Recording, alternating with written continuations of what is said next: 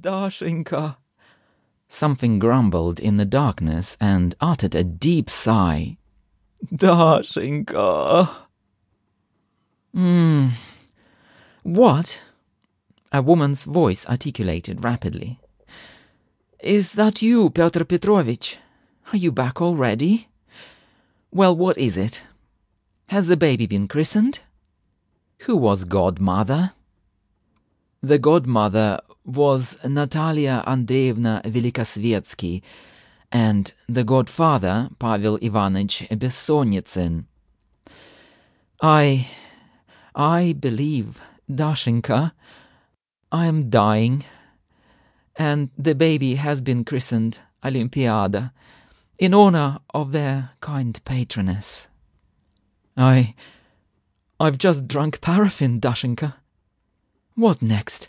You don't say they gave you paraffin there. I must own, I wanted to get a drink of vodka without asking you, and. and. the Lord chastised me. By accident in the dark, I took paraffin. What am I to do? Dashenka, hearing that the cupboard had been opened without her permission, grew more wide awake.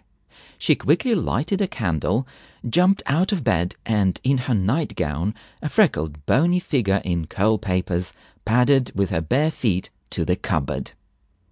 Who told you you might? asked she sternly as she scrutinized the inside of the cupboard. Was the vodka put there for you? I. I haven't drunk vodka, but paraffin, Dashenka, muttered Strizhin, mopping the cold sweat on his brow. And what did you want to touch the paraffin for? That's nothing to do with you, is it? Is it put there for you? Or do you suppose paraffin costs nothing, huh? Do you know what paraffin is now? Do you know? Dear Dashenka, moaned Strizhin, it's a question of life and death, and you talk about money. He's drunk himself tipsy, and now he pokes his nose into the cupboard, cried Dashenka angrily, slamming the cupboard door. Oh, the monsters, the tormentors! I'm a martyr, a miserable woman, no peace day or night. Vipers, accursed tyrants, may you suffer the same in the world to come. I'm going tomorrow. I'm a maiden lady, and I won't allow you to stand before me in your underclothes. How dare you look at me when I'm not dressed?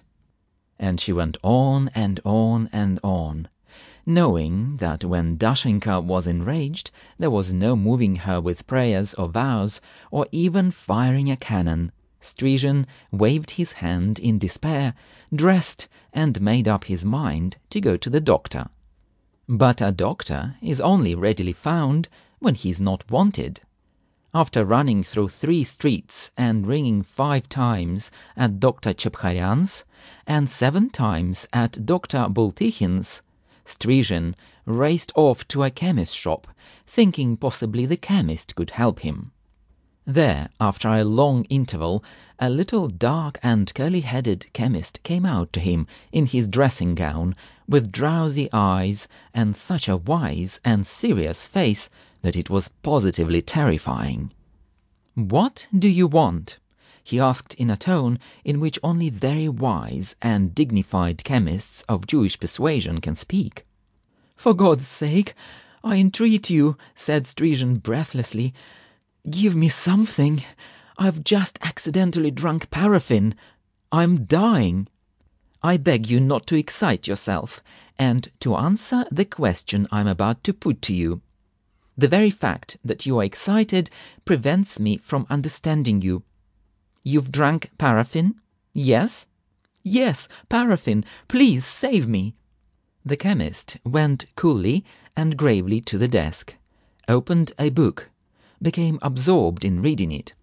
After reading a couple of pages, he shrugged one shoulder and then the other, made a contemptuous grimace, and after thinking for a minute went into the adjoining room. The clock struck four, and when it pointed to ten minutes past, the chemist came back with another book and again plunged into reading. Hmm, he said as though puzzled. The very fact that you feel unwell shows you ought to